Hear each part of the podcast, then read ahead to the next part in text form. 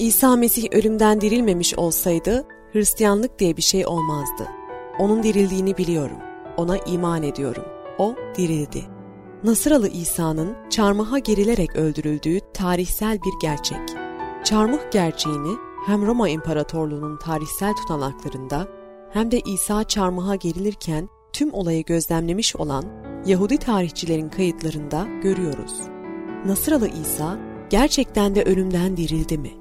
Tarih ve felsefe üzerine çalışmalarıyla tanınan Josh McDowell, İsa Mesih'in ölümden dirilişiyle ilgili tüm iddialara yanıt veriyor. McDowell, tarihsel bir olayın gerçekliğini belirleyen etmenlerin neler olduğunu ve Nasıralı İsa'nın mezarında alınan sıkı güvenlik önlemlerini ayrıntılarıyla irdeleyerek aklımızdaki bütün soruları yanıtlıyor. İsa Mesih'in mezarının neden boş olduğunu kanıtlar sunarak yanıtlayan McDowell da Blaise Pascal'ın vardığı sonuca varıyor. O dirildi.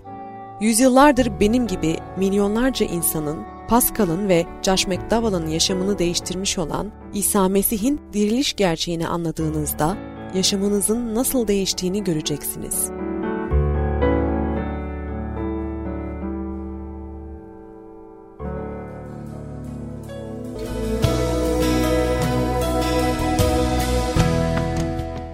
Diriliş Gerçeği 7. Bölüm 2. Dereceden Kanıt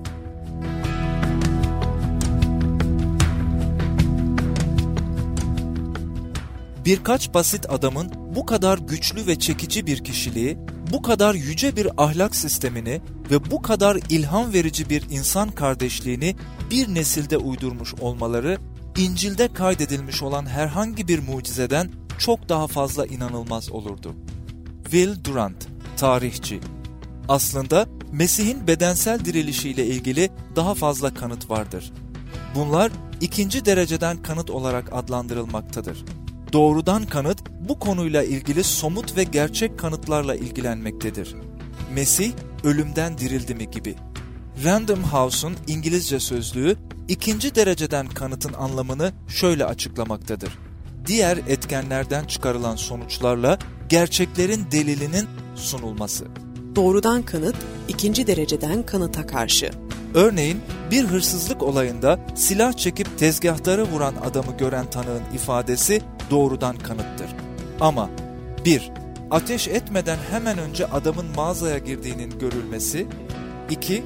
Adamın silahı satın aldığını gösteren satış fişi 3. Silahta ve kasadaki parmak izleri ve 4. Kurşunun onun silahından çıktığını gösteren balistik raporu.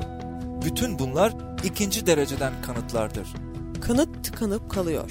Temel gerçeği ispatlamaya çalışan ikinci dereceden bir kanıtın herhangi bir parçasının yetersizliği kanıtın değerini azaltmaz. McCormick şuna dikkat çekiyor. Bir tuğla bir duvar değildir. Ama küçük parçalar halindeki deliller birleştirildiğinde tatmin edici bir ispata vardırır. Bir mahkemede ikinci dereceden kanıt doğrudan kanıt kadar değerlidir. Ve genellikle kuvvetli ikinci dereceden kanıtlar doğrudan kanıtlardan daha güvenilirdir. Çünkü kolayca uydurulamazlar. Diriliş gerçeğinden başka 6 tane açıklanmamış ikinci dereceden kanıt bulunmaktadır. İkinci dereceden kanıt 1. Kilise. Bir numaralı kanıt kilisenin kaynağı ve varlığıdır. Hristiyan kilisesinin erken başarısı açıklanması gereken tarihsel bir olgudur. Kaynağı Filistin'deki Kudüs şehrine yaklaşık İsa'dan sonra 30 yıllarına kadar uzanmaktadır. Kilise, İsa'nın çarmıha gerildiği ve gömüldüğü şehirde gelişti. İsa Mesih eğer ölümden dirilmemiş olsaydı bu ilk kilisenin etrafındaki düşmanların çevresinde bir hafta dayanabileceğine bir an için inanabilir misiniz? Kurucusunun dirilişi Yusuf'un mezarına yürüyerek birkaç dakika mesafede vaaz edildi. İlk vaazın sonucunda dirilmiş Mesih konuşmalarının hemen ardından 3000 kişi inandı. Bundan kısa bir süre sonra 5000 kişi daha inandı. Bütün bu Mesih'e iman etmeler İsa ölümden dirilmemiş olsaydı olabilir miydi? Doktor J.N.D. Anderson kaynağını kurucusunun ölümden dirilmesine borçlu olan kilise kanıtından bir başka sonuca varıp şöyle soruyor. Gerçeklere uyan herhangi başka bir teori var mı? Doktor Daniel Fuller şunu gözlemliyor. Bunu yani kiliseyi dirilişten bahsetmeden açıklamaya çalışmak, Roma tarihini Jules Caesar'dan bahsetmeden açıklamaya çalışmak kadar ümitsizdir. İkinci dereceden kanıt 2. Pazar günü. İki numaralı gerçek Hristiyan pazarının sosyolojik olgusudur. Tapınma günü olan Şabat'ı yani cumartesi gününü haftanın ilk günüyle yani pazar günüyle değiştirmek için verilmiş olan karar muhtemelen tarihte bir grup insanın verdiği en büyük kararlardan biridir. Hatalı olmaları durumunda Yahudilerin inanmış olduklarının sonuçları göz önüne alındığında bu özellikle doğrudur. İlk Hristiyanlar Şabat'ın korunması konusunda fanatik olan dindar Yahudilerdi. Yahudiler Şabat'a uymamaktan korkarlardı. Uymadıklarında Tanrı'nın gazabına uğrayacaklarına inanırlardı. Bu durum kendini adamış Yahudi erkek ve kadınların yıllar boyunca öğrendikleri eğitime ve geleneklere sırtlarını çevirmelerine neden olan bir şey olmuştu. Kendi tapınma günlerini İsa Mesih'in diriliş gününü onurlandırmak için pazar günüyle değiştirmişlerdi. Yılda 52 kez kutlanan başka bir olay bilmiyorum. Bütün bunlar için en gerçekçi açıklama İsa Mesih'in dirildikten sonra onlara görünmesidir. İkinci dereceden kanıt 3. Vaftiz. Üçüncü gerçek vaftizin kutlanmasıdır. İnananların vaftizi ilk kiliseye kadar uzanmaktadır. Bu İsa Mesih'teki yeni bir inanlının topluluğa karşı tanıklığıdır ve kurtuluş anını sembolize etmektedir. Vaftiz olan kişi Mesih'le çarmıha gerilmekte yani suya batırılmakta ve onunla yeni yaşama dirilmektedir. Yani sudan çıkış.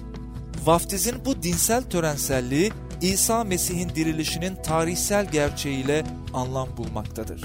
İkinci dereceden kanıt 4. Rabbin sofrası. Rabbin sofrası, bardak ve ekmek, insanoğlunun günahları için Mesih'in çarmıhtaki ölümünü ve kanının dökülmesini sembolize etmektedir. Bir Hristiyan, Rabbin sofrasına katıldığında Mesih'in bizzat kendisi için öldüğünü büyük bir sevinçle kabul etmektedir. Dirilişten sonra gelen kurtarışın dışında nasıl olur da dinlerinin kurucusunun korkunç bir şekilde ölümü büyük bir sevinçle kabul edilebilir. Bu dinsel törene katıldığım ilk zamanlardan biri olan baş konuşmacısı olduğum Iowa'daki bir konferansta Rabbin sofrasını sunduklarında herkes ilahilerle Tanrı'yı yüceltiyordu ve buna katılmaktan sevinç duyuyorlardı. Düşüncelerim hemen yukarıdaki soruya döndü. Neden Mesih'in çarmıhtaki acıları için bu kadar sevinç var? Bunun en gerçekçi açıklaması yüzyıllar boyunca İsa Mesih'in çarmıhta onların günahları için ölüp gömüldüğü konusunda kilisenin sadece ikna edilmiş olması değil, üçüncü gün ölümden dirilmiş olması ve hala yaşıyor olmasıdır. İkinci dereceden kanıt 5. Değişen yaşamlar. İsa'nın dirilişiyle ilgili ikinci dereceden bir kanıt olarak değişen yaşamların psikolojik olgusu gerçeği vardır. Hiçbir maddi çıkarları yoktu. İlk Hristiyanların değişen yaşamları diriliş gerçeğiyle ilgili bizi en çok bilgilendiren tanıklıklardan biridir. Kendimize şunu sormalıyız. Onların dirilmiş Mesih mesajıyla her yere gidip bunu iddia etmelerini ne sağladı? Çabalarının karşılığı görünür bir yarar, prestij, zenginlik, yükselen sosyal statü gibi olmuş olsaydı hareketlerine mantıklı bir anlam verebilirdik. Bununla birlikte bu dirilmiş Mesih için olan içten ve tam bağlılıklarına ödül olarak ilk Hristiyanlar dövülmüş, ölene kadar taşlanmış, aslanlara atılmış, işkence görmüş, çarmıha gerilmiş ve konuşmalarını engellemek için akla gelebilecek her türlü yönteme maruz kalmışlardır. İnançlarını fiziksel güçle kimseye kabul ettirmeye çalışmamış, barışçıl insanlar olmuşlardı. Daha çok mesajlarındaki gerçeğe olan tam güvenlerinin en büyük ispatı olarak yaşamlarını feda etmişlerdi. İkna edilmesi en güç olanlar. İsa'nın şüpheci bir ailesi vardı. Kardeşleri ona inanmadılar. Kardeşlerinin insanlara yol, gerçek ve yaşam benim.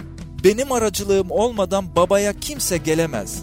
Ben asmayım, siz çubuklarsınız ve ben iyi çobanım. İyi çoban koyunları uğruna canını verir demesinden utanıyorlardı. Eğer senin kardeşin bunu yapmış olsaydı sen ne yapardın? Bir de onun erkek kardeşi Yakup vardı. Ferisilerle birlikte bulunmuştu. Yakup ve kardeşleri İsa ile alay etmişlerdi. Bununla birlikte İsa ailesini rezil ederek aşağılayıcı bir durumda çarmıhtaki ölüme gidince ve gömülünce ikna edilmesi en zor olan kendi ailesini nerede görüyoruz? Onları öğrencilerle birlikte evin üst katında kutsal ruhun gönderilmesini beklerken buluyoruz. Şimdi o daha yaşarken, onunla alay ediyorlarken birkaç gün içinde ne oldu da yaşamları tam tersine döndü? Yakup kilisenin ilk zamanlarında bir önder oldu ve İncil'de yer alan bir mektup yazarak şunu ifade etti. Tanrı'nın ve Rab İsa'nın yani onun kardeşinin kulu olan ben Yakup. Yakup sonunda Mesih'ten dolayı taşlanarak şehit edildi. Peki ne oldu? Bildiğim en iyi açıklama Pavlus tarafından yazılmıştır. Bundan sonra Yakub'a, sonra bütün elçilere son olarak zamansız doğmuş bir çocuğa benzeyen bana da göründü. Onun korkak takipçileri. Peki İsa'nın korku dolu öğrencilerinden ne haber? Yetkililer İsa'yı Getsemani bahçesinde tutukladıktan sonra öğrencilerin hepsi onu bırakıp kaçtı. Mesih'in yargılanması sırasında Petrus dışarı çıktı ve onu üç kez inkar etti.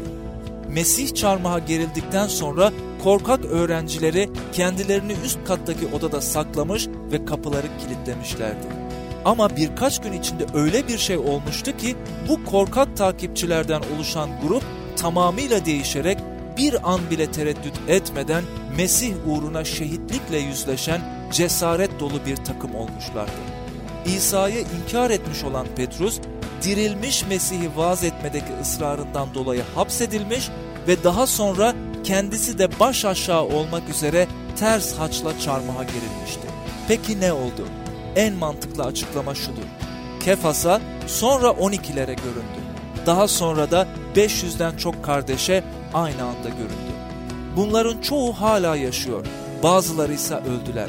Bundan sonra Yakub'a, sonra bütün elçilere son olarak zamansız doğmuş bir çocuğa benzeyen bana da göründü. Fanatik bir Yahudi iman etti. Peki Hristiyanlara zulmeden dindar Pavlus'tan ne haber? Bu fanatik Yahudi Mesih'in takipçilerinden o kadar çok nefret ediyordu ki başka şehirlere gidip Mesih'in öğrencilerini hapsetmek için özel bir izin bile almıştı. Kiliseyi yakıp yıkıyordu. Ama bu zalime bir şey oldu. Mesih'in düşmanlığından onun hizmetkarına döndü. Bir katilden bir Hristiyan müjdeciye dönüştü. Hristiyanların sert bir muhalifiyken Hristiyan inancının en büyük yayıcılarından biri oldu. Şu ilginçtir. Pavlus, İsa'nın Mesih olduğuna dair kanıtlar göstererek Şam'da yaşayan Yahudileri şaşkına çeviriyordu. Pavlus, Mesih'e olan bağlılığı nedeniyle sonunda öldürülmüştü. Peki ne oldu? Tarihsel açıklama Pavlus'un şu ifadesinde bulunmaktadır. Bana da göründü. Pavlus'un Hristiyanlığa geçişi o kadar etkileyici olmuştu ki bunun günümüzdeki benzeri dünyadaki bütün Katolik kiliselerinin lideri olan Papa'nın protestanlığa dönmesi olabilir. Günümüzde çok az şey Pavlus'un Hristiyanlığa dönüşüne denk tutulabilir. Pavlus'un İsa hakkındaki iddiaların yalan olduğunu, tamamen uydurma olduğunu düşündüğü şeyler inkar edilemez bir gerçek olmuştu. Eğer diriliş gerçek olmasaydı bu adamlardaki değişimin açıklanması çok zor olurdu. Profesör Robert Grant şöyle diyor. Böyle bir olay olmadığı sürece Hristiyanlığın kaynağı neredeyse inanılmazdır. Bir diriliş bütün gerçekleri açıklıyor. Uzun yıllar boyunca bir ifadenin nasıl bozulacağı ve bir tanığın yalan söyleyip söylemediğini anlama üzerine üniversitede ders vermiş olan Harvard hukuk profesörü Simon Greenleaf şöyle bir sonuç çıkarmaktadır. Eğer İsa gerçekten ölümden dirilmiş olmasaydı ve bu gerçeği bildikleri herhangi bir başka gerçek kadar kesin olarak biliyor olmasalardı, anlattıklarındaki gerçekleri doğrulamakta ısrarcı olabilmeleri imkansız olurdu. Askeri savaş tarihinde bu kahramanca değişmezlik, sabır ve korkusuz cesarete benzer bir örnek bulunmamaktadır. İnançlarının temellerini ve öne sürdükleri büyük etkenlerin ve gerçeklerin delillerini tekrar gözden geçirmek için bütün muhtemel nedenlere sahiptiler. Elçilerdeki önemli tarihsel değişim konusu üzerine yazan Dr. George Eldon Late şöyle diyor. Tarihsel eleştirinin şu konularda halen yeterli bir tarihsel açıklama bulamadığını tarihçiler kabul etmelidir. Elçilerdeki değişim tarihçiler için çözülmemiş bir problemdir. Ayrıca İsa'nın gerçekten ölümden dirildiği görüşünün bütün gerçekleri açıkladığını da kabul etmelidir. Günümüzde bir Hristiyan, ilk Hristiyanların yaptığı gibi inancının masal ya da efsanelerin üzerine değil, boş mezarın ve dirilmiş İsa'nın güvenilir ve tarihsel gerçeği üzerine kurulu olduğu konusunda tam bir güvene sahip olabilir. Senin yaşamını değiştirebilir. Daha da önemlisi bir Hristiyan dirilmiş Mesih'in gücünü bugün yaşamında tecrübe edebilir. İlk olarak günahlarının bağışlandığını bilebilir.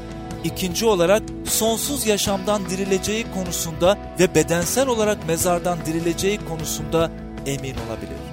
Üçüncü olarak da anlamsız ve boş bir yaşamdan kurtulup İsa Mesih'te yepyeni bir yaratığa dönüşebilir. Özet Bir mahkemede ikinci dereceden kanıt doğrudan kanıt kadar değerlidir. Ve genellikle ikinci dereceden güçlü kanıtlar doğrudan kanıtlardan daha güvenilirdir. Çünkü kolayca uydurulamazlar.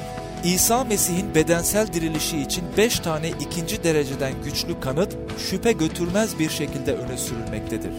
1.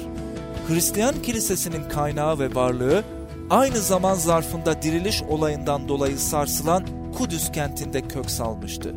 2. İlk Hristiyanların ki hepsi dindar Yahudilerdi, tapınmayı şabat günü olan cumartesi yerine pazar günü yapmaları gerçeği sadece pazar gününün dirilişin başlama günü olmasıyla açıklanabilir. 3.